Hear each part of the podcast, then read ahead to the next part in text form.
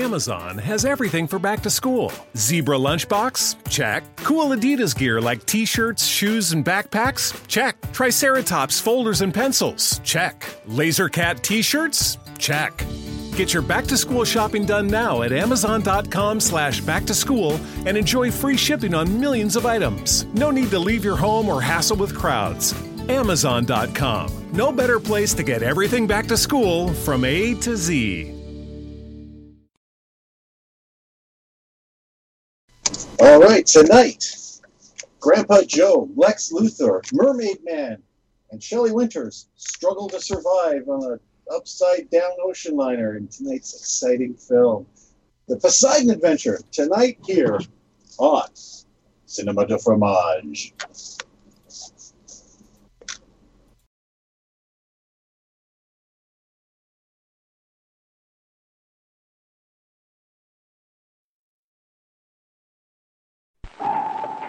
What is it, look out? I never saw anything like it.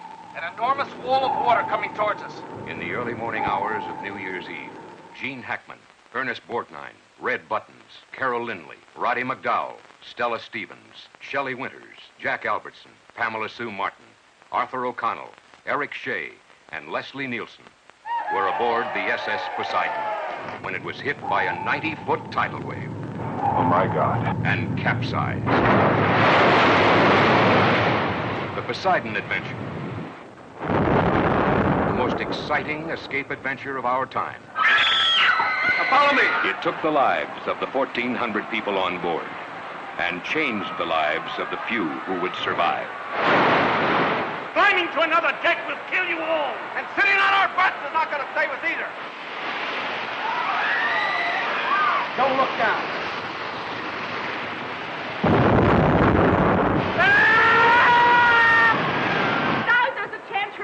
Something that I know how to do, please, but you gotta let me do.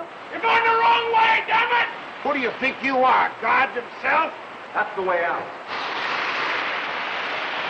The combined talents of 15 Academy Award winners bring you Irwin Allen's production of The Poseidon Adventure, a Ronald Neame film, coming from 20th Century Fox. Welcome to Cinema de Farage, the only place where we put the stinky suppository of film right where it belongs, right under your noses. Tonight's episode is about a great section of 70s cinema that I've always loved, and that's the disaster film. Starting with Airport in 1970 and ending up with, I believe, Meteor, if not something a little bit after that. The great films, most of them from Irwin Allen. This one is his best. So we're actually doing the best in our case of the worst. And this is The Poseidon Adventure. With me today, of course, we have our regular roundup of fellow enjoyees, we'll call them, or sufferers, take your pick. We've got Kente. How are we doing, Kente? I'm doing great. I'm looking to cruise right along. Cruise right along. Yes, The Poseidon Adventure is cruise right along. And cruising right along over to Jen. How are we today, Jen? I am doing fabulous, and like Kinte, I am super excited to give this film a bit of a wave. Yes, I understand that you love this film. Oh. So I see. Yeah. Wow. We're going to be doing that all night. You couldn't have buoyed me up with a better line. Oh, my God. The dad jokes don't stop. And tonight's special guest is... Sherry, are you there? Yes. Hello. Yes, I'm here. How are you? And good. And so this is your first time on the round table, as it were. And you got to... Is this your first time seeing The Poseidon Adventure? No, it's not, because I'm a fan of disaster movies. So that was right up my alley, because I've seen almost every disaster movie. Excellent. Yeah, and this. I think this is one of the kings of the disaster films, with a close second of Towering Inferno, which almost beat this one out for to be watched tonight. Yes, absolutely. So I'm happy to be here for that reason. Okay, so let's get into it right away. You know what, Sherry? Seeing as you do love disaster films, why don't you give the audience brief synopsis of the film in question? Okay. I am going to do it quickly. Mm-hmm. Okay. The movie starts out with displaying some quirky, what I would say quirky characters, but how it ends up being a disaster movie is because the Poseidon Adventure is actually supposed to be on its last voyage and it's being sold to some, I guess, investors. So I guess it's supposed to be its last voyage before it's put out of its misery. However, one of the gentlemen involved wants to rush the cruise to get it to the investors. And the captain really wants to take it easy because it's an old ship. But the guy who's connected with the investor gets him to really push it, go full speed ahead. And everything's supposed to be okay, but there ends up being an earthquake. This earthquake creates what we would consider to be a tsunami, and this wall of water is heading towards them. And so that is what the Poseidon Adventure is about. The wall of water causes the cruise to basically be pushed on its side and then up completely upside down. Many people die during that scene. Actually, by the time you get to the part of the movie where they've actually begun their journey, some of them trying to save themselves, actually the 2-hour movie is pretty much at the halfway point mark. Actually, it's an hour in at that point, which I found interesting. So this is a movie about them trying to save themselves and everything they have to go through. Some of the characters dying along the way, some of the favorite characters dying almost right before they are able to make it out, such as Shelley Winters, who plays a grandmother who's looking forward to being reunited with her grandkids that she's never seen. It's a pretty good movie. I mean, some of them do make it out and they're rescued. But along the way, there's a lot of explosions, a lot of people dying,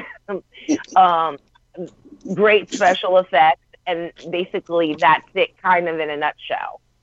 You know, the disaster, and they're trying to save themselves. Yes, it's actually fun for the whole family as you watch everybody but a few people survive a shipwreck. Wait a minute. Let's give a hand to our special guest. That was excellent. That was the first time we've had our guest do the, without even warning, he just springs it on her like that. I know, eh? Well, he said you have to have the guest say more because I talk too much. She said, but she said, you know what? You're not going to. I'm giving her a chance to say her words edgewise before I just start blabbing about myself. All right. I tried. No, that was awesome. Thank you. No, that's actually a very good summary of the movie. And for anyone who thought, hey, that sounds sort of familiar, what? A ship heading off to port, maybe not a maiden voyage, final voyage, and the owner of the ship line rushing that thing into disaster? Where have I heard that one before? Sounds so familiar. Don't know. Never heard of it. This one's totally original. Yeah. The best, this film here is one of those ones, believe it or not, this is an award-winning film. So this is one of those few films that people say, that's a cheesy film, but it actually won actual, real, awards. Like, for example, Oscars. Did you know that the song, The Morning After, was an Oscar winner? Yeah, I saw that. Also, Best Visual Effects, which I have to give it, with the exception of a few odd ones that I go, wait a minute, that's not that great. But it's a non-competitive award, so, you know, maybe they just said, hey, you know what, let's give this one. But it got Best Actor in the BAFTA Awards for Gene Hackman. Best Supporting Actress in Golden Globe, Shelley Winters. So, you know, this is a very noteworthy film as far as our Fromage goes. Because I don't know if did we have any Oscars in any of these other films that we've talked about so far? No, I don't think so. Nothing big as that, no. No, So this is these now. We may have a Raspberry award-winning film sometime soon, I think, if I can push through and break a couple of rules that have been set on me. But anyways, that's a side point. What we're going to talk about now is this lovely film, because I love disaster films. I really do. The whole idea of setting up a whole bunch of stock characters that you're supposed to care about, and then giving them little melodrama stories, and then knocking them off one by one until they're all done. That is fun. That's entertainment for me. It seems sick. It seems weird, but there's something about it. I'm going, who's next? Who's next? Who deserves to go? Who doesn't? And and trying to figure out who's going to survive in the end. And this movie, it has all the great stuff. My favorite scene has to be the best scene, and of course, is when the ship actually turns upside down and that ballroom starts. The people are dropping from the floor, now the ceiling, and it's just like, that's a fun bit of mayhem. And am I the one who thinks this? Is there something wrong with me? Is that? Yes. Okay. So it wasn't fun. It was sad, was it? Yeah, no, there's something wrong with you. I agree with that. But okay, as long as you agree it's something wrong with me and not the film, I'm okay. But you know what, though? One thing this movie has, which is a connection to our one of our previous movies, is Roddy McDowall, who was in Conquest of the Planet of the Apes. Yes. We actually get to see his face this time instead of him. But not his voice, as he puts on one of the worst Irish, Scottish, Welsh accent that he kind of mumbles. And I don't know what he was supposed to be. Mm. His name was Akers, which odd name. Might as well call him Jeeves. But what was that accent? Like, could anyone pick that up? No idea. Like, I didn't know if he was supposed to be Scottish or Irish. And I'm like, you know what? He could have just stayed English, and no one would have known any better.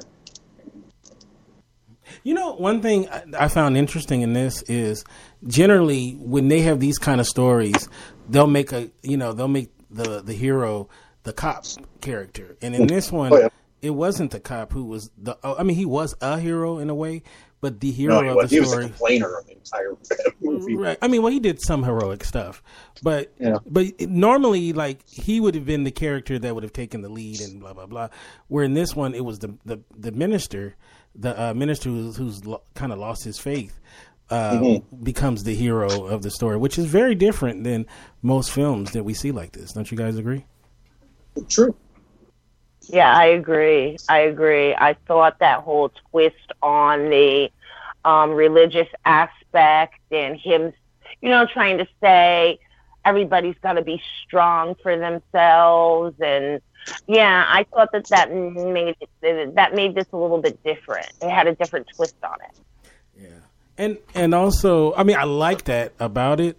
But then it makes you think, what kind of freaking cop was he? I mean, he was like one of the worst cops ever. I mean, all he did was bitch and complain, and even worse. I mean, the creepy story that he tells about how he arrested his prostitute wife several times over just so he could get a date. Anybody else find that a little bit skeevy and weird? It was creepy because the way he said the line, I had to arrest you that many times to try to keep you off the street until I could find a way to get you to marry me. That, just the way he said that, I was like, what? Well, in all fairness, it's Ernest Borgnine, and any line he says comes across like that because he's got that sort of way. The only character I've ever seen him do that doesn't creep me out is Mermaid Man from SpongeBob, and that's it. I love that line where he goes, where he says because he's always yelling through this whole movie. And he's and he's all like, I'm not worried if there ain't nobody there that's going to recognize you. And then she comes out and she's all like, the such and such guy, I recognized him. He looked familiar. Yeah, he looked familiar to me. Yeah. So where was she? Okay. He's a New York cop. So I'm assuming she was a New York prostitute. Yet she recognizes this one guy as, where are they coming? They're heading off to I guess they're heading to Europe. Africa. I think Africa, because they talk about Israel or something, going to Israel. Well, yeah, they were talking about Israel at one point. That's where the end location is for Grandpa Joe and Shelley Winters. That hoe got around. I'll tell you, though, Grandpa Joe there, the old man there, like Shelley Winters, he could have escaped with fizzy lifting drink. Because all I can think watching through the whole thing is Charlie and the Chocolate Factory. I'm watching it, I'm going, that lazy old bastard, he spent all that time, he finally gets a Chocolate Factory, and then he takes off on Charlie to go on a cruise. Lazy man. Yeah. Oh, that's You've been hilarious. Very quiet, Jen. Yeah. Well, I was saving... Okay, so I was sort of saving my critique here.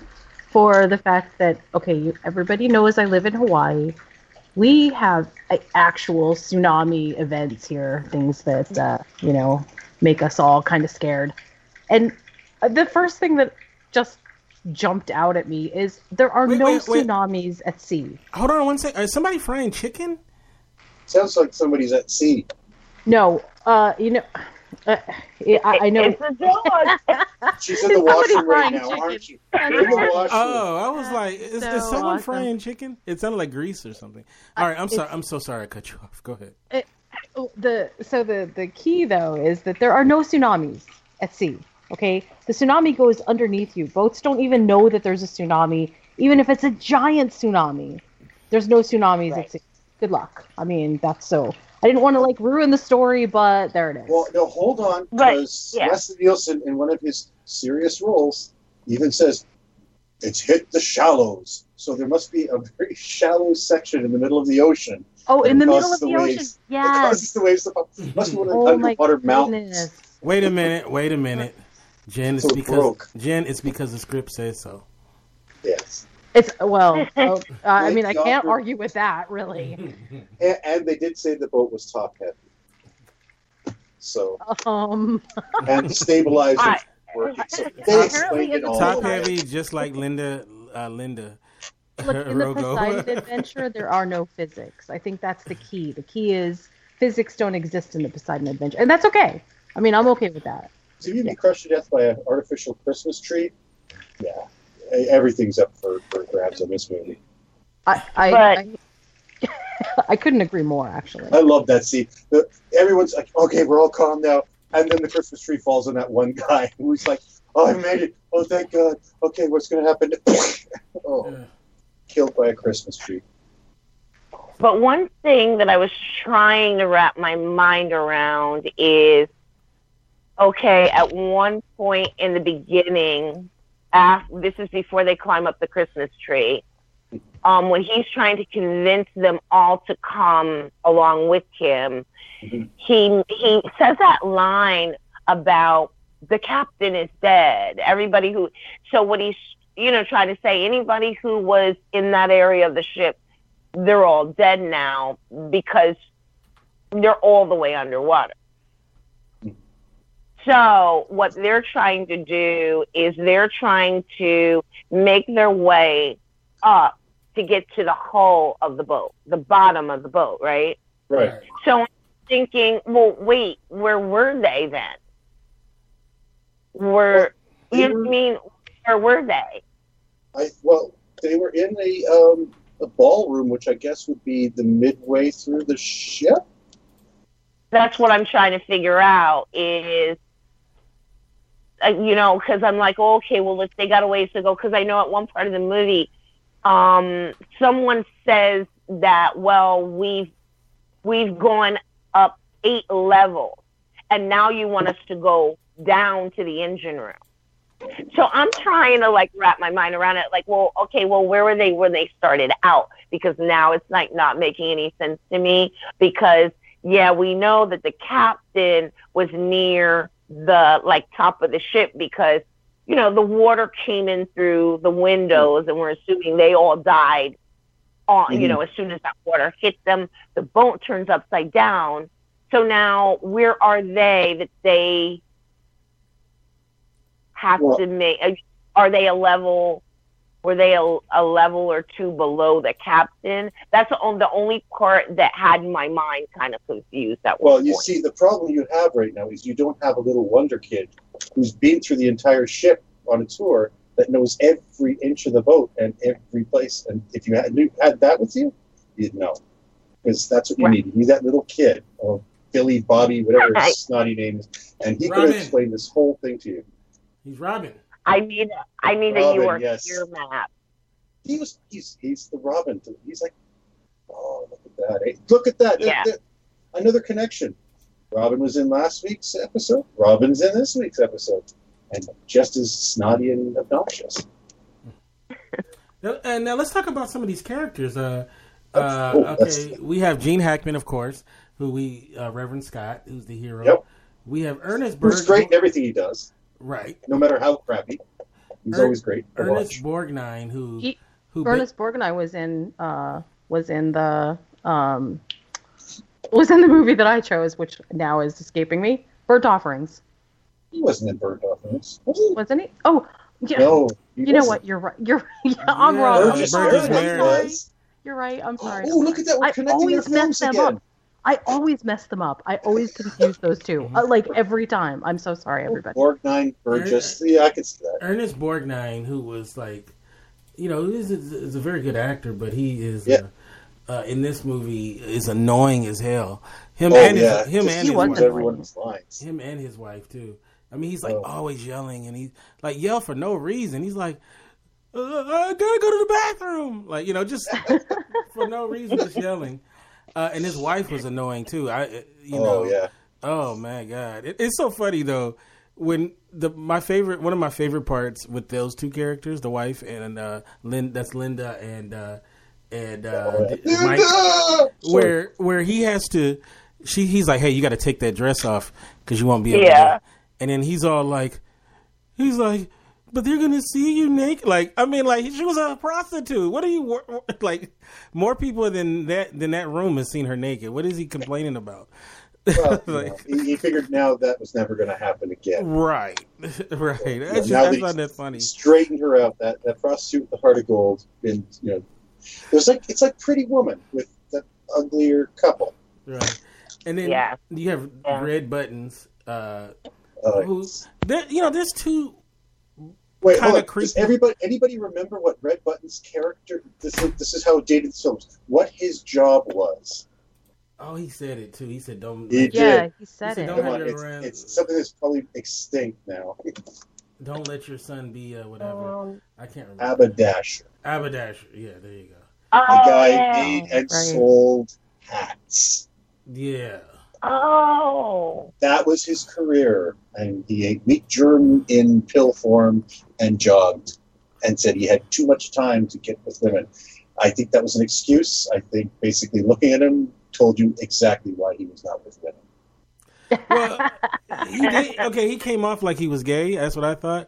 But but then he was like all over the crazy girl, the singer. Girl. Oh yeah, so he wasn't. He wasn't gay. He was just a weird, sick pedo. But if you think about it, the movie has two kind of bizarre relationships. It has the Robin's older sister, who is only in the book she's 17, but in the movie they bumped it up to 18 just so it won't be as creepy.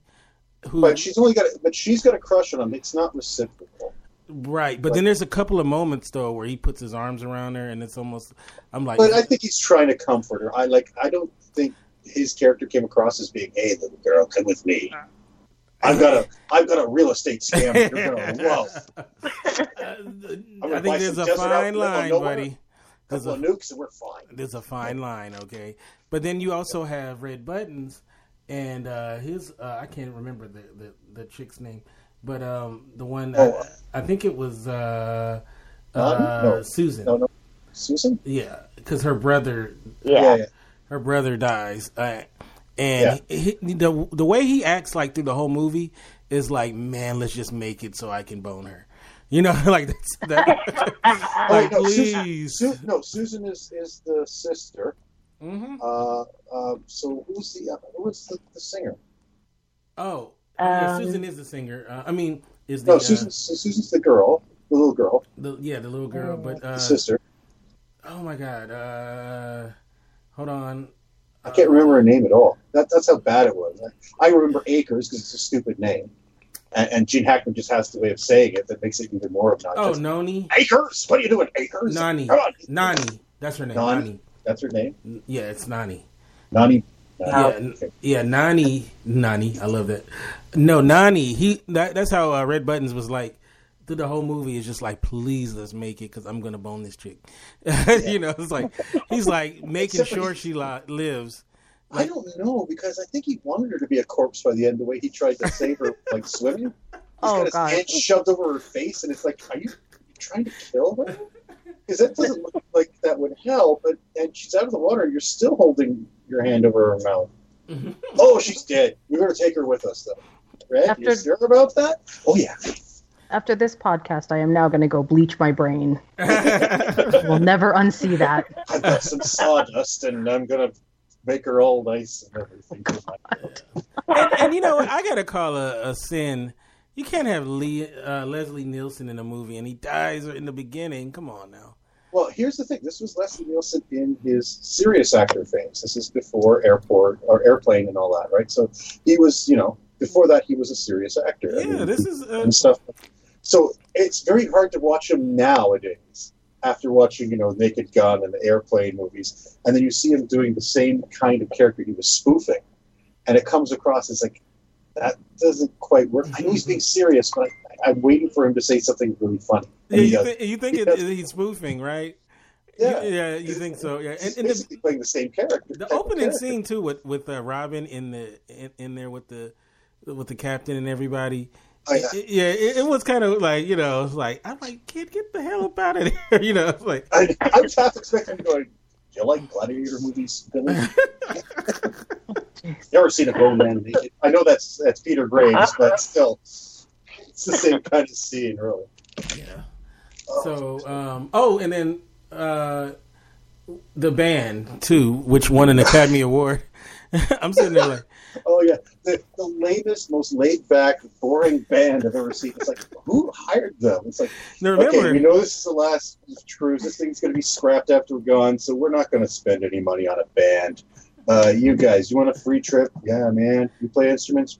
Not really. I know. Come on, you're the band for 2 years. I mean, you watch them. The drummer is like, I don't even know what he's doing, but it's not what's playing on the soundtrack. The bassist looks like he's completely stunned and stoned out of his mind. It was just awful. And like, who would want that band? So even for free. Figure, you're going on this cruise. It's going to be New Year's Eve. Wouldn't you think they'd have sort of like a big band kind of thing, or at least something a little more classy? Now we know why it's going out of business. Really, really cheap, crappy-looking hippies. Yeah. That's all I was thinking, too. They had the hot pants. That's all they had going for them. That's it. So we got hot pants. Okay, good enough. You're a band. Go. Yeah. Entertain them all. Yeah, even for free, they paid too much. For that group. And let's talk about the climactic scene just as the wave is about to hit, and they're singing Auld Lang Syne forever.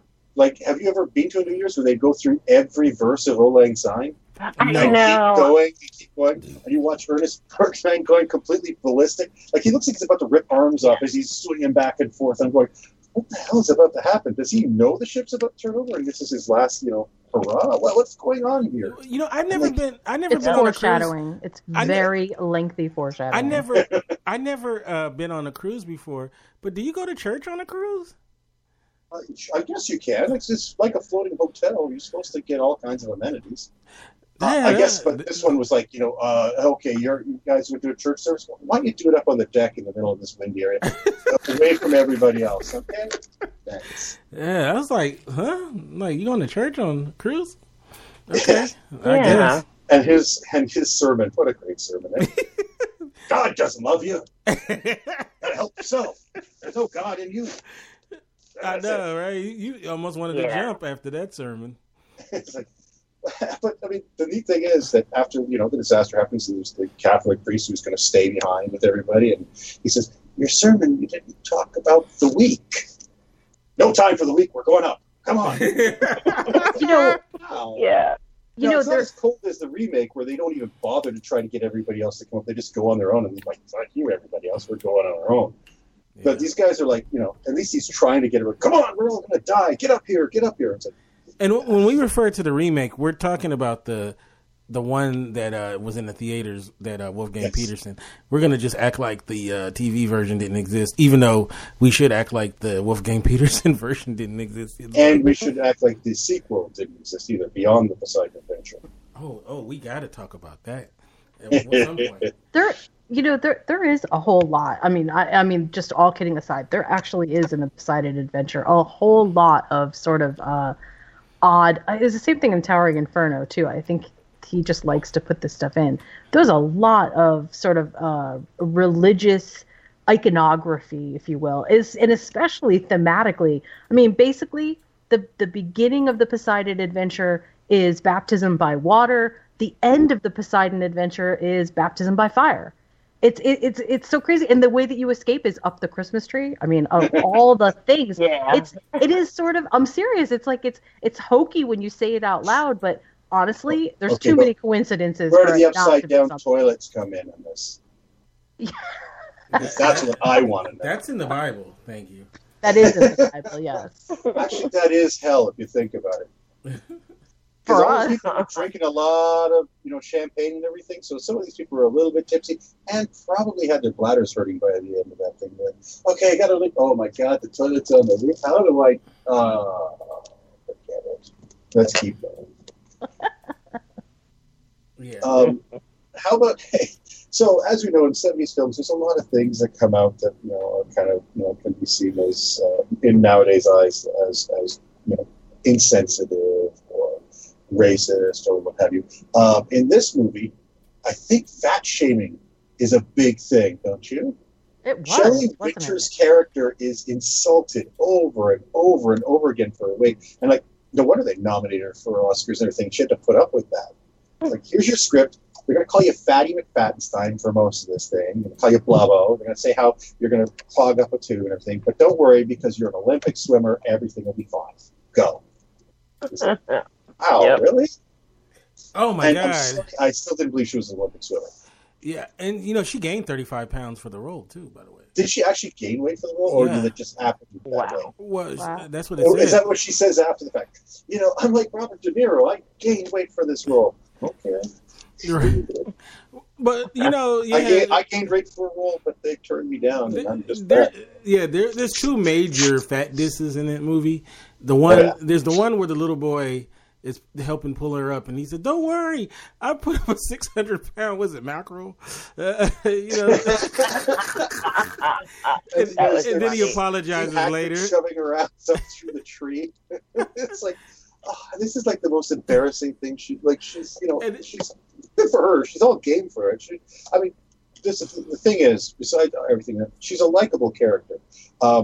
Melodramatic death, which is way over the top. I think they did it in one take, and really they should have done it in a couple, because it was just way over the top. But her, the one thing I'd say about this film that I did, it's like, for all the weird stuff and everything, I liked every one of the characters, even the annoying ones. I kind of liked.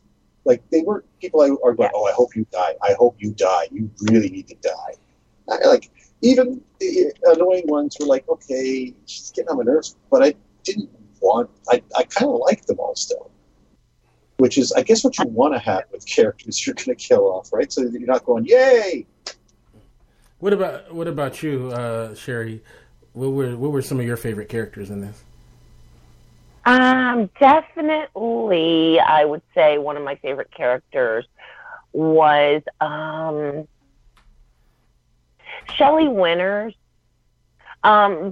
Just because, I mean, she's like, I don't know, she came off seeming like the underdog. You know what I mean? When you're watching the movie and you find yourself rooting the whole way for the underdog, that's why I was very disappointed when she died. Because I was like, that's who I was rooting for surviving. So she was one of my favorites. The little boy I found a little bit annoying because he was like a know-it-all. But I liked his sister. I don't know, but all of the characters, I really did like all the characters. they weren't, there wasn't, just like you said, there wasn't anybody that I was just like, oh, great, good, they're dead.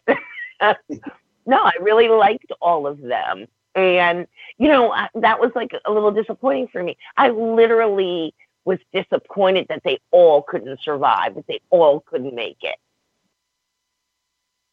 See, I'm of exactly the opposite mind. I was actually kind of hoping everybody was going to die at the end. Except you misanthrope. except for one.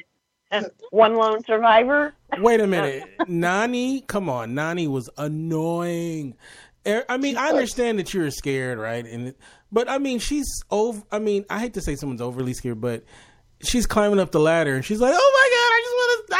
I'm like, I wanted Red Buttons to snatch her from the ladder and let her just drop in that water with Akers, you know, like I wanted Akers to survive, man. Yeah, I mean, he got like shafted all the way. He could have stayed up there, and none of this would have happened. They wouldn't have thought to go up there if he hadn't popped his head out and go, "Hey, everybody's over there, okay?" Yeah, he's trying to go back down. Let's go. And then when she wouldn't go swim, and she's like, "We'll just stay here." I'm like, "Are you serious, lady?" Yeah, that was a little annoying. And he's like, "I'm going to stay here with you." I'm like, dude, I understand you want to get some, but dude, it's not worth it.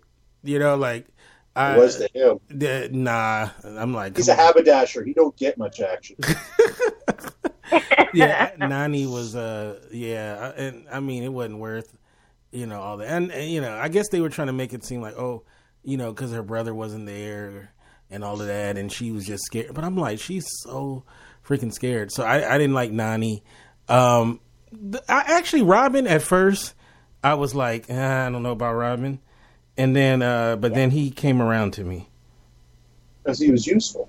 Yeah, I liked him, and as I said in the pre-chat that in the book, they never find him when they have to look for him, so you know you can assume that he died, but in he probably found a better way out. These guys, they're all insane and yelling at each other. I'm out of here. But I like the fact that he did make it to the end. I mean, because, you know, you can't kill a kid, right? Sure, you know, so you can't kill a kid. It's 1972. Hold on. I do have to hear where Jen's going to come on this, because I'm sure she would have killed the kid. Yes. She said yes. And then there's another side story. We talked about this in the pre-chat when I was reading about the book that Robin's sister, Susan, I believe that's her name, Susan actually gets raped by one of the crewmen, and the crewman is so overcome with guilt that he goes and he commits suicide. Thank God they took this plot line out of the film because it's retarded. And then she is so guilty. She's the rape victim. She feels guilty once she makes it that this guy committed suicide because he felt guilty for raping her, that she's hopeful that she's pregnant with the rapist child so the man will have some kind of legacy left behind. Oh God. like what kind of hold on a second, I gotta ask a question. Was this before or after the disaster that he attacked her? No, this is during the disaster. I guess he figured. Okay, sorry. I mean, I don't care what kind of degenerate freak you are. There's no time during this whole thing that you're going, you know what I could do right now? I know what I should say to ourselves, but it's time to rain. I'm sorry.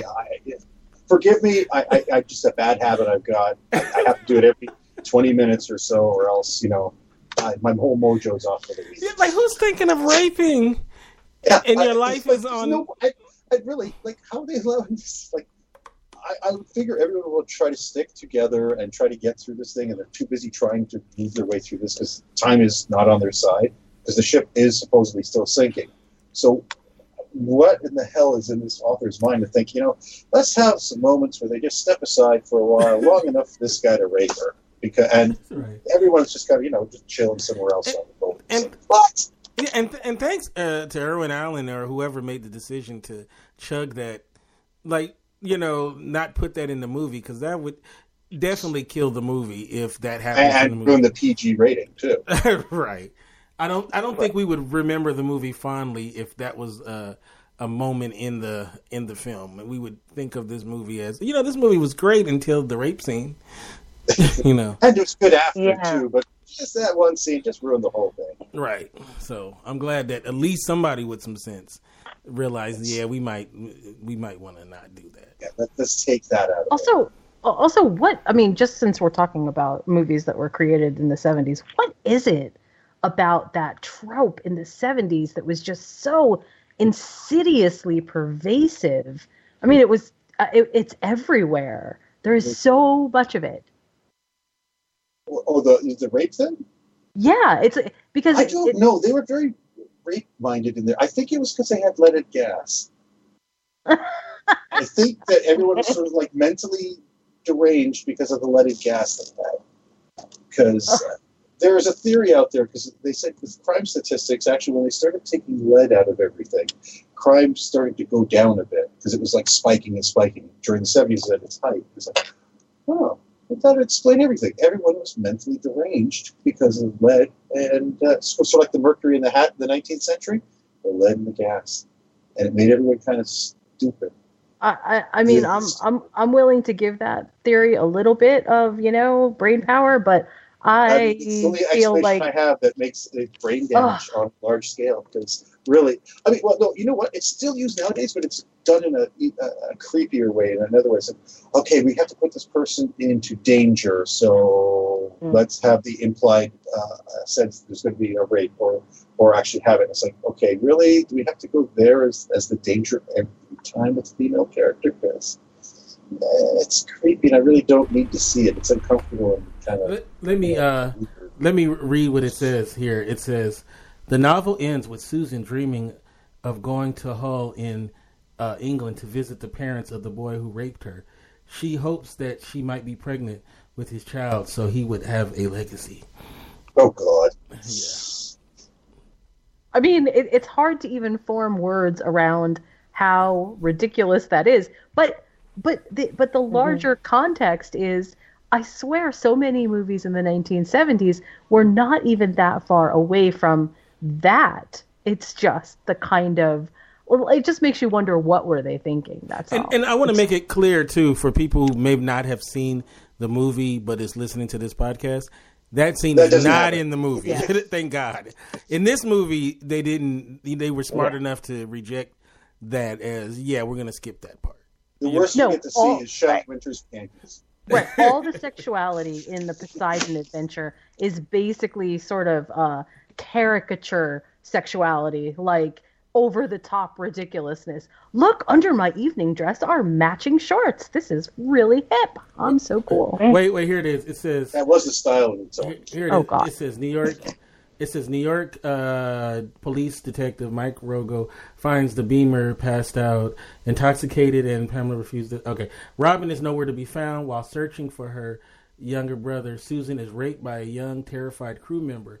Susan talks with the boy, who is remorseful and ashamed, and grows to like him. But the boy realizes the consequences of his actions, panics, and runs off and commits suicide. Susan rejoins the group and tells them nothing of what has happened. Wow. I'm sorry, these people would have probably moved on by now, like, oh, she's dead too. I mean, I'm doing all that. Oh, nothing. Just, looking for my brother. For 2 hours? You could have, in all this time, you could have been raped, fall in love with the guy, and the guy could have committed suicide in all this time. She grows to like... Really? Like, how do you grow to like your rapist? And that's just ignorant. It's bad. It's just bad. But you know what? We're really straying from the film, because now it's got a bad taste in my mouth. When I read that, I just felt like I had to get that in there. Like, and that gives them props for not putting that in there. Okay. Hooray for not putting in creepy rape scene. Oh, now there is a scene that we should talk about is the fire scene. Well, hold on, because I still wanted to hear Jen go through the characters. She had said she did not like you said. I'm actually going to take that back, because the one character that I really liked was the older priest that stayed back, and yes, he decided to the weak and the injured need me, and he's the one that I actually liked. So of everybody, and he died, so there's nobody nobody living on the Poseidon Adventure really deserved to live, I don't think. They just... Wow. Yeah. Well, okay, wait. I'd like to hear your reasoning here. Like, what? Okay, Gene Hackman was a bit over the top, but I liked him, though. He was a likable guy. He was trying to, you know, the captain let him take over the captain's table, and he took that to heart for the rest of the film, that he was in charge. Yeah. I mean, and as a well-written hero, he just didn't make the grade for me. I don't know. There was just something about his... I don't think you could call it leadership style. I don't know. Maybe I'm approaching this movie wrong, right? Like, maybe the way to approach this movie is more like, okay, this isn't sort of an apocalyptic glimpse of the future. So if you pull this into sort of a wide analogy, I'll make it a wide metaphor. No, it's got to be an analogy. If you create for it that, then I think it kind of works. But if you try to take the people too seriously, there's something missing. I don't know. The personalities of the characters just didn't do it for me. I love, though, when Ernest Borgnine, after Gene Hackman curses at him, and he says, "What kind of pastor are you? Are you from the slums?" You know, are you from the slums? Yes. You know he's a New York cop when he talks like that. Oh, God, that's hilarious. Hilarious. That was pretty funny. That was funny. That was funny. Where he's like, he's defending his wife's honor by making sure that she doesn't hear the horrible cussing of a priest. Yeah, that's funny. Shouldn't talk like that in front of my wife. I'm sure she heard a lot worse. Yeah. Yeah. Did a lot worse, too.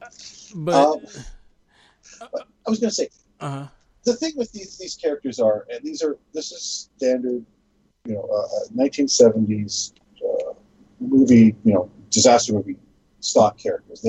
They have sort of this almost soap opera-like quality to them. They have their little weird soap opera stories that happened before them. Oh, you know, the old couple going to see the kids for the first time, and there was a little bit of a falling out. Now they're going to go see the kids in Jerusalem, and it's going to be nice. And she was a former swimmer, and now they're, you know, and you've got the bachelor looking for love or not having love and finding it there. And you've got the, you know, all the stupid things. The priest who's lost his religion in a way and then finding, well, no, he doesn't find it. He doesn't burn his hands either, which is a miracle. So in 1970s, Red Button would be the hot bachelor looking for love? No, he's not a hot bachelor. No, sorry. No, he was, even in the 70s, he was a creepy old man. Okay, I just want to make sure that's true. I'm like, Look, even when the hedgehog was, you know, out there being an image of manhood of some sort, even then, Red Buttons still did not cut it. Yeah, I was watching it, and I was like, man, he was like a catch, huh? Yeah, he was. Like I said earlier, it's like you could tell why he was a bachelor. Yeah. You could tell. And you saw how he was running, too. That guy's a bachelor and always will be. You saw how he's running in the beginning? Woman in his house. Yeah, you see how he's running, though, in the beginning? Hilarious. That was funny. He was practicing from the police. Okay, so, all right, so they climb up the tree to safety, and the minute they get up there, that's when the water comes racing in. And to be honest with you know, the people still had a chance to make it up. Yeah, there. They just swim right up to the top there. That's what I was thinking. It's like, okay, you know what? Yeah. Just bide your time. Don't panic. Just wait for the water to get a certain point and get up there. It's not like those doors were like, you know, steel doors that I mean, we had that dramatic moment where Gene Hackman closes the two doors, and you could see one of them kind of sliding open a bit because there's nothing holding. So it's like all those people have to do is bide their time. The water rises to a certain point. Just climb up and walk in. But I guess once you close that door, they were due. You know, I'm just reading this thing. This is so off the subject.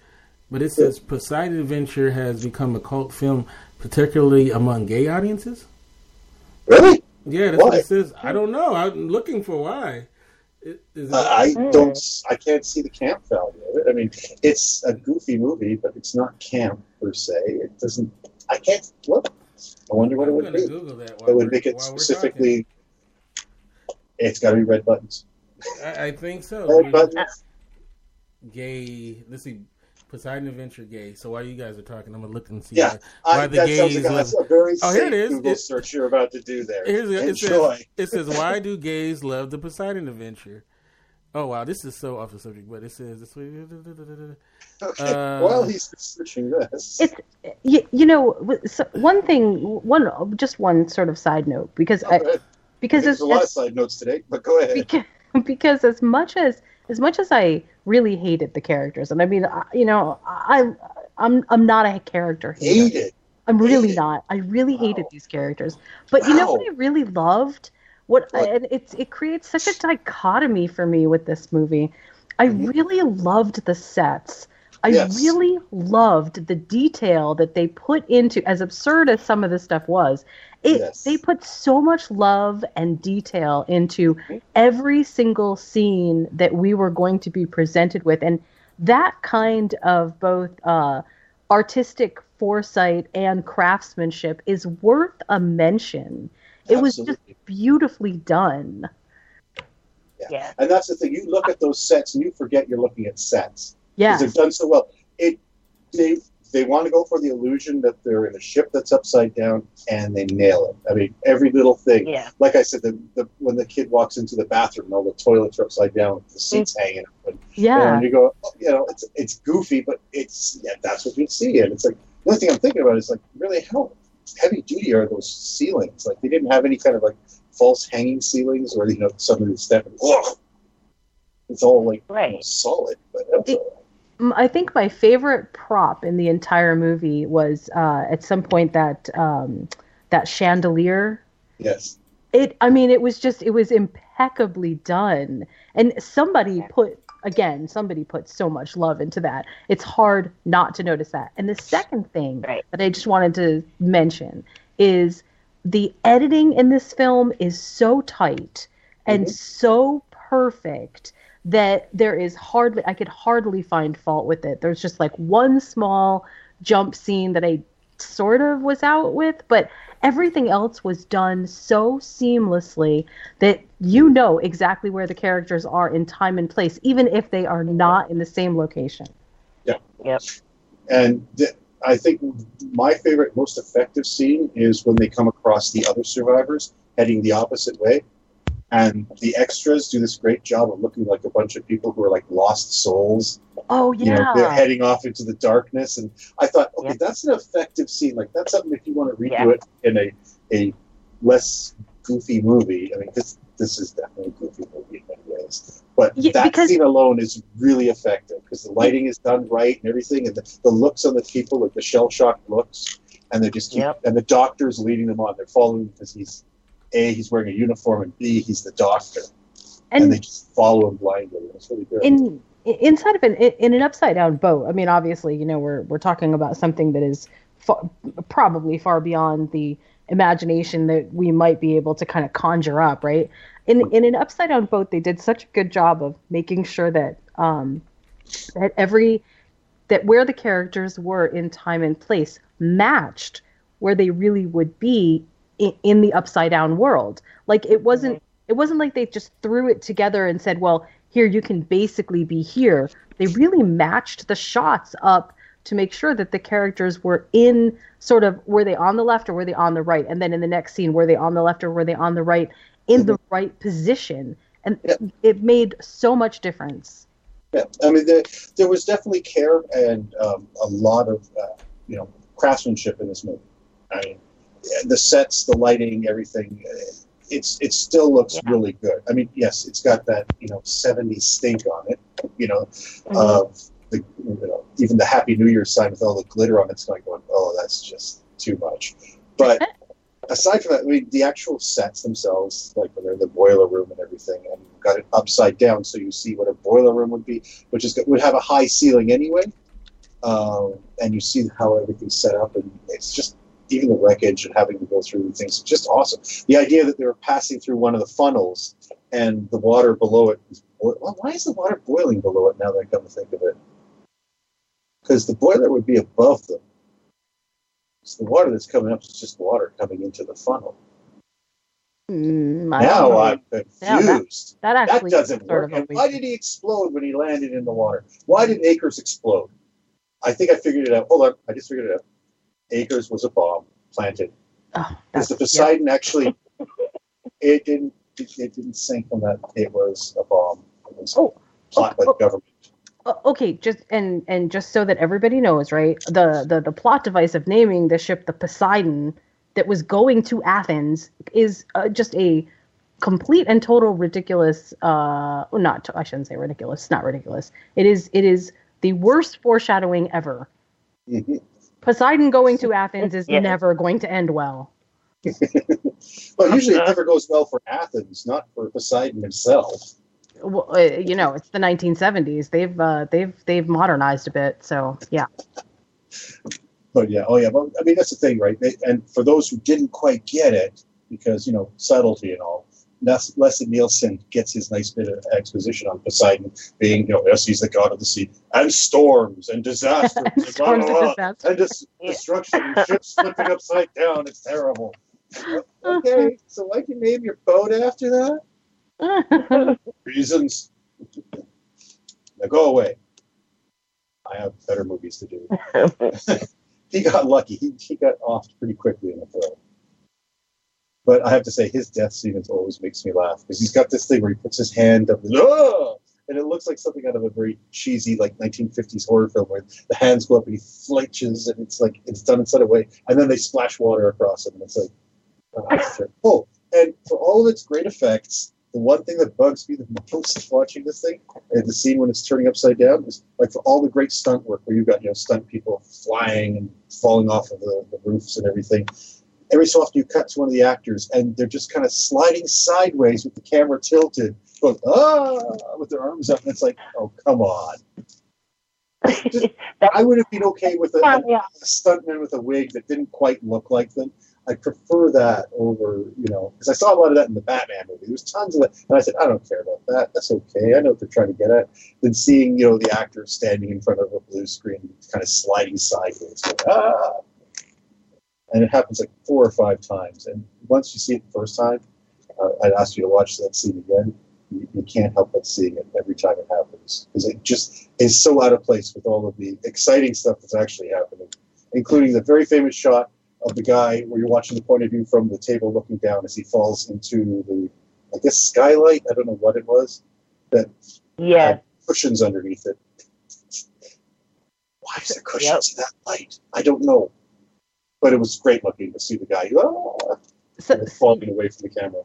You can tell some director of photography had that in mind and said, we need to do this. We need to do it. And it's a great shot. It's one of those ones that... Like, I know during the 70s and 80s, when they were talking about disaster films, they would always show that one shot. Yep. Because it's a very iconic, like, it's no longer iconic, but it was for a long time an iconic shot for a disaster film, that guy falling away from the camera, because it looks really good. And him, you know, crashing into the thing before. Because the stuntman's basically sitting there going, 1, 2, 3, pushes himself off and falls. It's like, wow. But, you know, what were the people thinking when they were hanging onto the tables when the thing's going upside down? Were they thinking, if I keep hanging here, I'll be okay? Because when that ship wrecks itself, those guys are going to look like a bunch of idiots. Because I'll be back on the ground before them. You know, I will also give the movie one more prop, and that is they did a really good job of destroying the ship. Yes. That is every piece of the ship that could have been destroyed for... practical good effect was, and I actually give them credit for that because that took some planning too. So. Oh yeah, the galley completely fried everybody inside. Yes. But luckily the fire was put out automatically. Oh, thank goodness for that, so they can get through. Because you know water might be a problem. That's true. What were they cooking the galley? It smells so good. Oh dear. What smells so good? Oh, the chefs. Ew. But, maybe they were French chefs. Would you like it in the French cuisine? But so, story-wise, and it's pretty straightforward. Basically, characters trying to survive. As we said before, Gene Hackman's character doesn't have an arc per se. He sacrifices himself, but it's not an arc. It's just like, there's no leading up to that. He just decides to do it and curse God all the way and then die. It's like, okay, so you kind of lost your religion and then you just gave up on it altogether. All right, whatever. At least you lasted longer than the other priest. That's the part that I didn't really, that was probably my least favorite part of the movie, where I'm like, You know, I'm supposed to believe that every other obstacle he came across that he found a solution for, and now in the end, there's this last one, and he's come this far, and he can't find a solution for this. Yeah, well, that's the thing I didn't like. Well, you know, on the bright side, he found a solution. It just he had to die doing it. Yeah. Yeah, that's the thing. So it's like, okay, it's the Kobayashi Maru for the side adventure. It's the only way to save everybody is to kill yourself. There you go. And each character who died learned that, except for Aegis. I don't know. Even if you're having a crisis of religion, I don't know if you want to go out cursing out God. I don't know that. I think if you don't believe at that point, then what's the point? He's finally had it. He's like, you know what? Yeah, you didn't help us at all, and now you're making it even worse. Just in case, though. Just in case, is that really what the last thing you want to say? Oh, you're doing that? No. They even said Anton LaVey, who was the Church of Satan head, they even said when he was dying, he called for Jesus. So who's they? Huh? I hear that a lot. I've heard a lot of they. Last moment kind of thing, but I never find any of them credible because it's never from anyone who's there. Well, it's just the people from the church, said that's not true. He called for Satan. That's what that's an actual quote, by the way. But then poor Linda Rogo, you know, she ends up dying, and it's we have that great scene of Ernest Borgnine saying, "You killed her, you killed her." Actually, that's a good scene there too, because maybe that's why he decided he was going to kill himself. You know what? I let everybody else die so that I can get us this far. Now I'm going to have to pay the price. And that's what. There you go. See, I came up with a reasoning there and a story arc for Gene Hackman's character. Wow, how about that, eh? That was actually really impressive. And that's all off the top of my head. Thank you very much. I've explained everything away. This is the greatest movie ever made. Good night. Let me read this real quick. This is from What Happens to Linda in the book.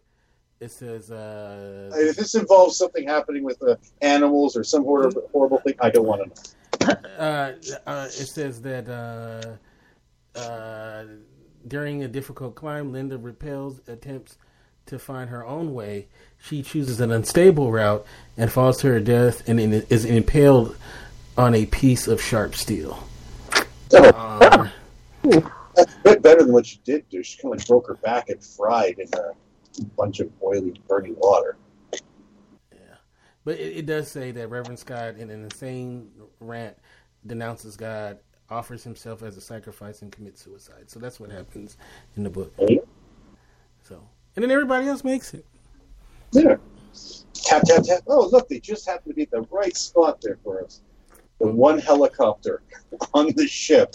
All the young girls make it. The one rescue crew, and they leave after that. It's like I would send a search party in there now and see if you can find that. Oh, there might be more survivors. Do you notice? Yeah, you notice all the wives die and all the young girls make it at the end. Yeah. Yep. One for each of us. Hooray! That's so depressing. The wives die.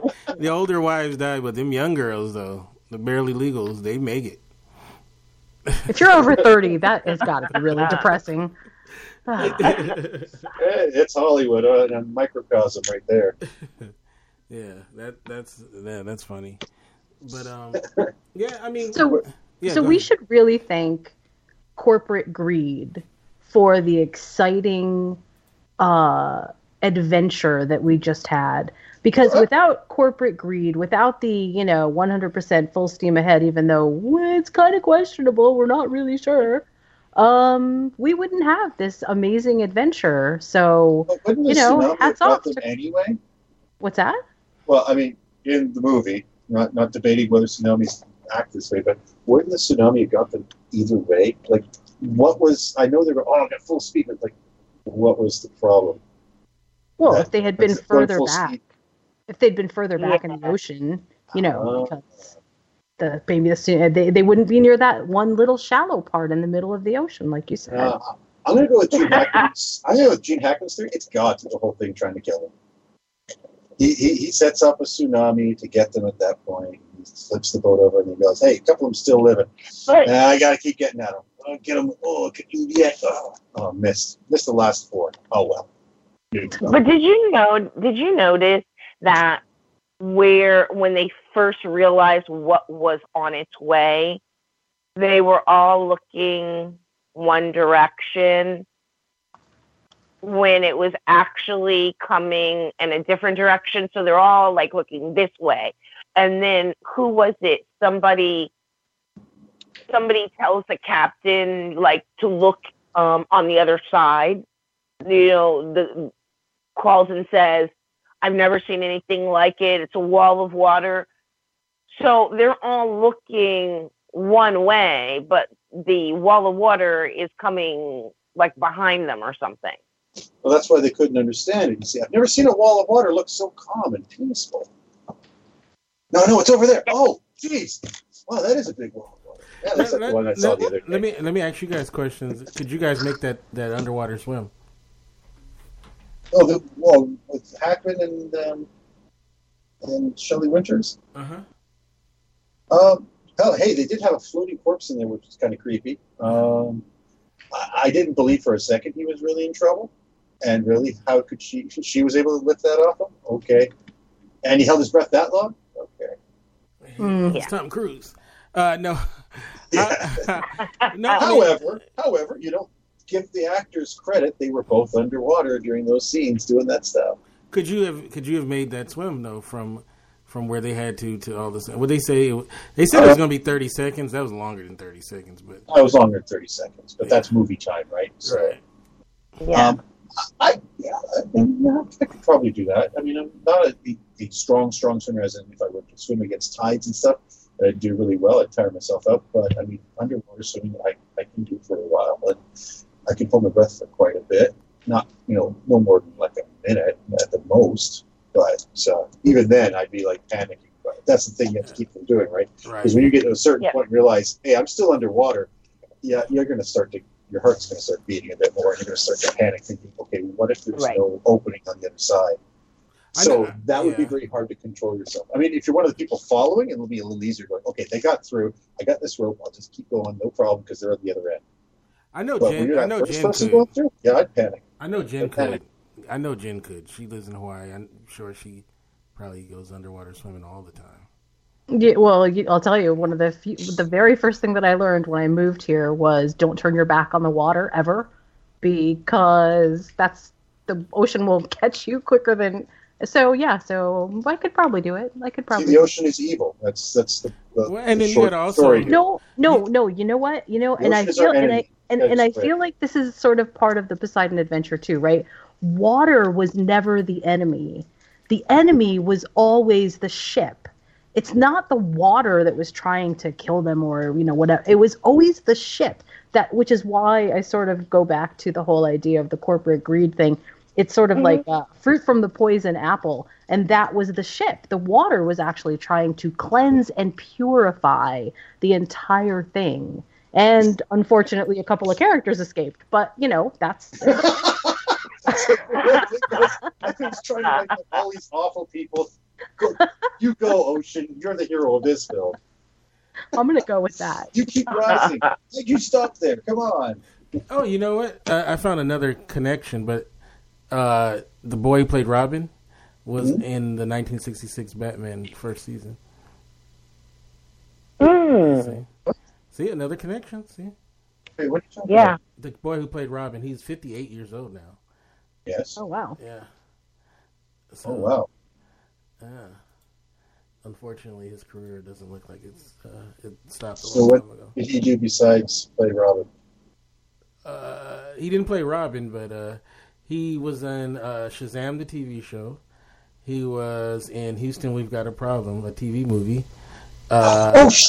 He wasn't Batman. He was the kid that was Shane. Oh, my gosh. I know the episode. I recognize all of a sudden. He was like a really little kid. And he's walking. Shane, come back! Shane, come back! And through the whole thing, because the villain had stolen his radio. Oh. And then Batman came to him and said, "That's right, little Billy. You don't have to be afraid. You don't have to be bad guy." You know. And, wow, and that's right. He wasn't Batman. Holy smokes! I wouldn't have known that. He was also in The Flying Nun, Brady Bunch, Emergency. Hey. Irwin Allen did Emergency. Holy smokes, that's where this kid got the job in. Oh, is that that's Irwin awesome. Allen? Look at that. And he was on Little House on the Prairie. See? And he played himself in the Inside Edition. We don't want to know what happened there.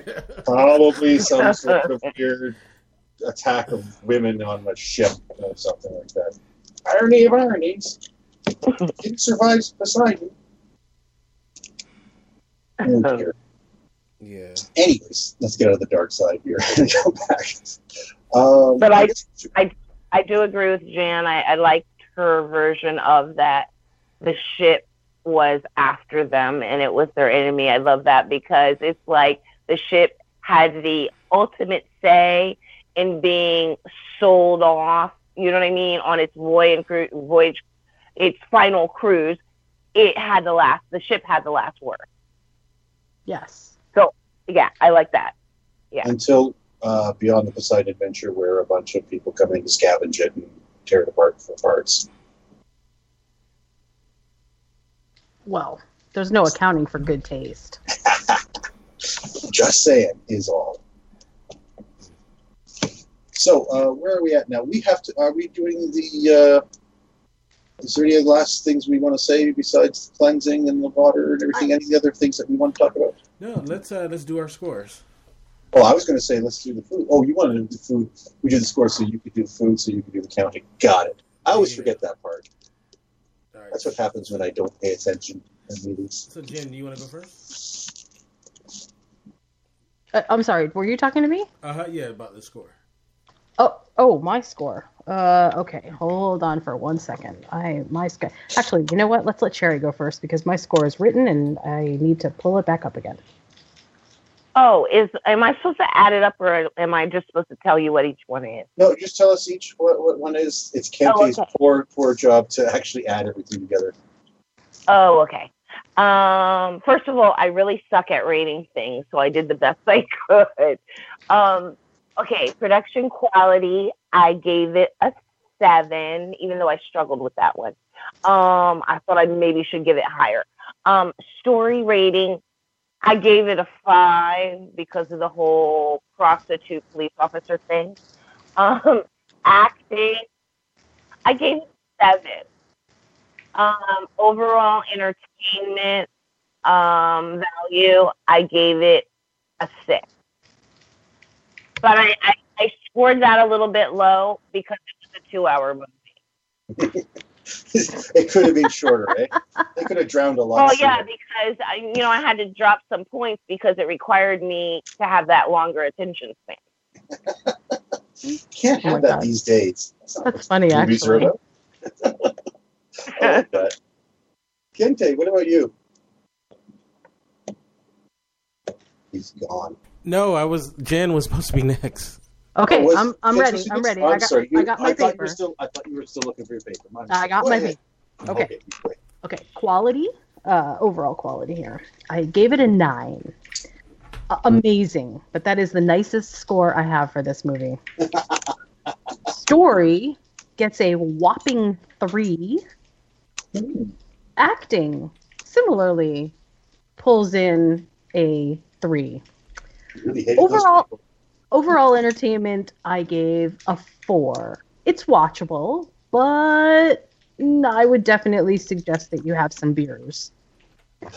So this is your burnt offerings, I take it. I believe that is 100% correct. Yes. Excellent. Good. I'm glad that I got revenge then. I see. Okay. Go ahead, Kempy. All right, I will say I like this movie a lot. It was one of those movies I saw when I was a young person, and I've always really enjoyed it. I gave production quality a 9. The story, I gave an 8. I thought the story was awesome. You know, capsized ship. I mean, I know it draws references to Titanic and whatnot, but I really enjoyed it. The acting, I gave an 8 as well, because I really enjoyed all the characters. I loved all the characters. I mean, Ernest Borgnine was annoying, and that chick Nani was annoying, but overall, I really enjoyed the characters. And overall entertainment value, it's a 9. I mean, it's a really good movie, and I thought that film really, you know, I mean, it's been noted as one of the torchbearers for that genre, and it's really good. It still holds up. I had so much fun watching it again. I watched it again last night, and I just had a lot of fun watching it. I thought it was a cool movie. Kudos to the crew that put that together. It was very groundbreaking at that time, and you know, I mean, those sets are amazing. And, you know, and I mean, even for now, you know, they hold up, especially everything was done practically.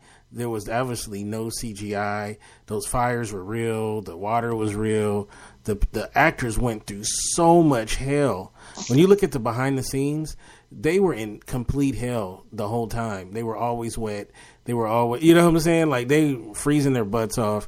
And you have to say, they pulled it off pretty good. It's the reason why this movie holds up. And I say it's a great film. Oh. Kente and I can no longer be friends. I'm torn. Wait a minute, how can you not? I just heard. How can you not appreciate? Swaying me two different directions here. I don't know how Jim can give it such a low score. And he's really right in some cases. Wait a minute, how can you give it a low score when it's clearly for its time? It's definitely way. It's very good. It's very well done, you know. Hold on, let me do my scores, and then you can defend film. If it makes it into the final round, it's your film to defend. So, myself, production quality, I agree with everyone. It's a 9. The sets are amazing. The camera work is great. The lighting is great. It's got a good feel. You really feel you're inside a ship that is upside down, as ridiculous as that sounds. They do a great job. Story. It's a little too much melodrama for my taste, a little too much of the same old schlocky, this couple here, we got to spend an hour with these people just so that we can like them enough that, you know, when they get through things. And I said it, they are likable, so I don't hate them, but the story is kind of really slow to start. And then when a disaster happens, it gets interesting, and it goes from set piece to set piece pretty quickly and interesting, with a couple of slow down spots where it's like, okay, and then those spots kind of annoy me a bit too. So the story, I gave a 5. It's a silly story too to start with. I mean, yes, the idea of a tsunami becoming a wave that will, it's silly, but you know, that's the source material it's caused. They just went with it, and it's a disaster. So we did the story, acting. I like Gene Hackman and everything he's in. But between him and Ernest Borgnine yelling at each other for the entire film, and the annoying little kid, yes, sir, I knew everything about this, sir. It's like Wesley Crusher before Wesley Crusher. The little kid who knows everything about everything. Annoying. The simpering person there. Shelley Winters, I liked her, but every time they reminded us that she was fat, and every time she reminded us that she used to swim, it's like, okay, I know you're setting up for something. It's pretty obvious. They're in a boat upside down. She could swim. Okay, I wonder where that's going. But the acting, I gave a 5. I wanted to give it higher, but there's too much yelling. Also, Roddy McDowall's accent is so awful. We have an English person doing another person's accent and failing miserably. It's worse than an American. It's worse than Dick Van Dyke doing an English accent. Overall entertainment, though, I give it a solid 7. You know, it moves. It's interesting. The stuff's going on. You kind of go, how would I do this? What would I do in this case? And, you know, it kept going. It was interesting. And the actual disaster scene itself is, you know, if you haven't seen it, at least if you haven't seen the movie, at least see that part, because it is very interesting and well shot, well put together. Some excellent stunts with some goofy bits of people sliding by the camera. But other than that, great. So that scene alone is worth watching. So that's my score for this film.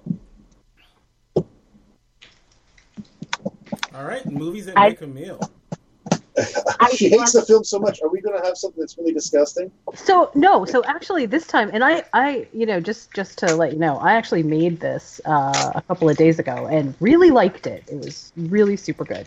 And I suggest that you make 4 of these ahead of time, drink them all, and then watch the film. It's the recipe is called the tsunami. The tsunami is basically, it's a layered drink that you put into a highball glass, right? And the way that you layer it is you do 1 ounce of light rum, about a half an ounce of coconut rum, a half an ounce of dark rum. You put a bit of apple juice in, and then you float grenadine on top. And it makes this really cool-looking kind of drink, but I'll tell you, go slowly. They definitely kick. So... That's movies make the meal this week is get drunk. Is get drunk. Well, it's a tsunami to celebrate, you know, the pretend tsunami that could have happened in the Poseidon Adventure. All right, so as far as score, it got 104, which is 65% cheese rating. So that means it will not be in the final. We're still on set for Westworld versus Batman 1966. Because you guys, we've still got 2 humdingers coming though. Yeah. So I you know, I obviously like the movie a lot more than the rest of you jokers, but I did not hate this film. I do like it, but there are certain bits of it that just grated on me, and the constant yelling at each other just after a while. Well, I think I was used to that coming from the household I grew up in, so where every decision is made by yelling. Yeah, so it was like it just felt like home. So I'm only kidding; it wasn't quite like that growing up. But no, but I had so much fun watching the movie again. You know, because sometimes I think just about all of these movies that we've done, besides Burnt Offerings, I had seen before. And so a lot of these movies are like, seeing them, again for the first time, because some of them had been so long since I'd seen them. And this one I hadn't seen in years, and I really enjoyed it. I sat there laughing, when you're supposed to laugh, I wouldn't say I was on the edge of my seat. Wait, hold up. Did you actually laugh at Ernest Borgnine saying, "Where'd you think I was, flying around on my ass"? Yeah. Was that really funny? I did. Was it? Oh. I did. I thought that was funny. I thought it was funny, too. Yeah, it was funny. It's just the most clunky piece of dialogue I've ever heard. And I go, that could have been done so much. When Linda died, I was like, no! I forgot she had died. I was like, no, not the hoe. Were you at least screaming Linda at the screen? I was Linda, like, not the hoe. Linda. See, I felt like that was a judgment because of her former lifestyle, why she died. Well, of course. And the fact that she insulted Shelley Winters. Yeah, well, saying she wanted to go first, so in case Shelley Winters got stuck in the... that's right. Mm-hmm. And I said, that one's got to die. There was a lot of plus size women that laughed when Linda died. That's all. They was like, yeah, that's what you did, sir, fat shamer. Yeah. So, but yeah. I really enjoyed, and I when I went to watch it, I'll admit that initial disaster, I did. Playing over and over the people sliding down the wall because I love that scene. Great. Like I said, that scene is worth watching alone. If you don't see the film, at least go on YouTube. It's got to be out there. Watch just that scene. It's a well done scene. It's a good scene, and it's so weird and bizarre and awesome. Oh, programming alert too. Next week on Thursday, we will have our next episode, which will be Flash Gordon, and then. Mm-hmm. Yay. And then Friday, which is the following day, we will have our last film of this series, of the second season series, which will be Battle Beyond the Stars. So we're doing 2 movies back to back. two episodes, and then we're going to take a week off and then come back for our big wrap up of the season debate show.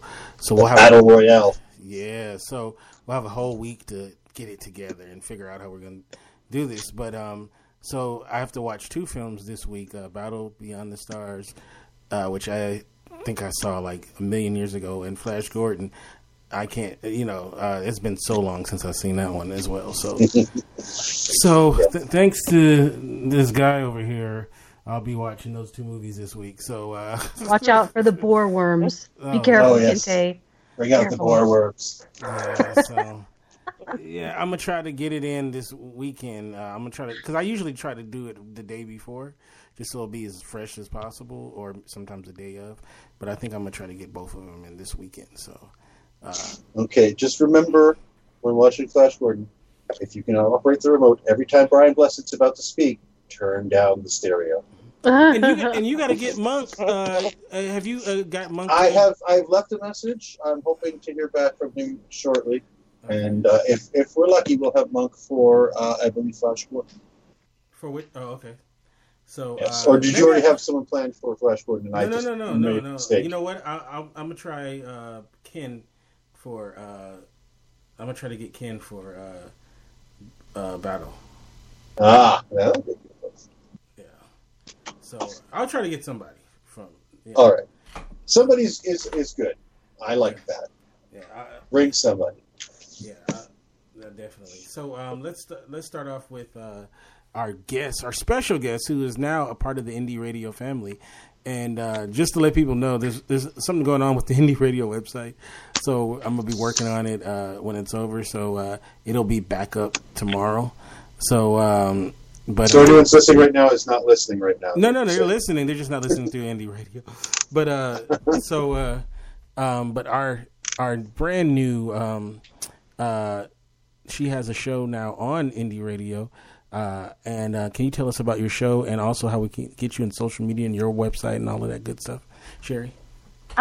Yeah, it's Sherry Andrea Psychic Empath Radio Show, where we discuss spirituality, psychic topics, law of attraction, pretty much anything anywhere near the spirituality arena.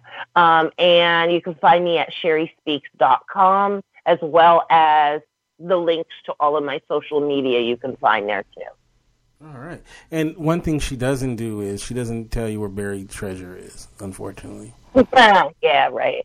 Although I did have somebody ask me today about their poker playing.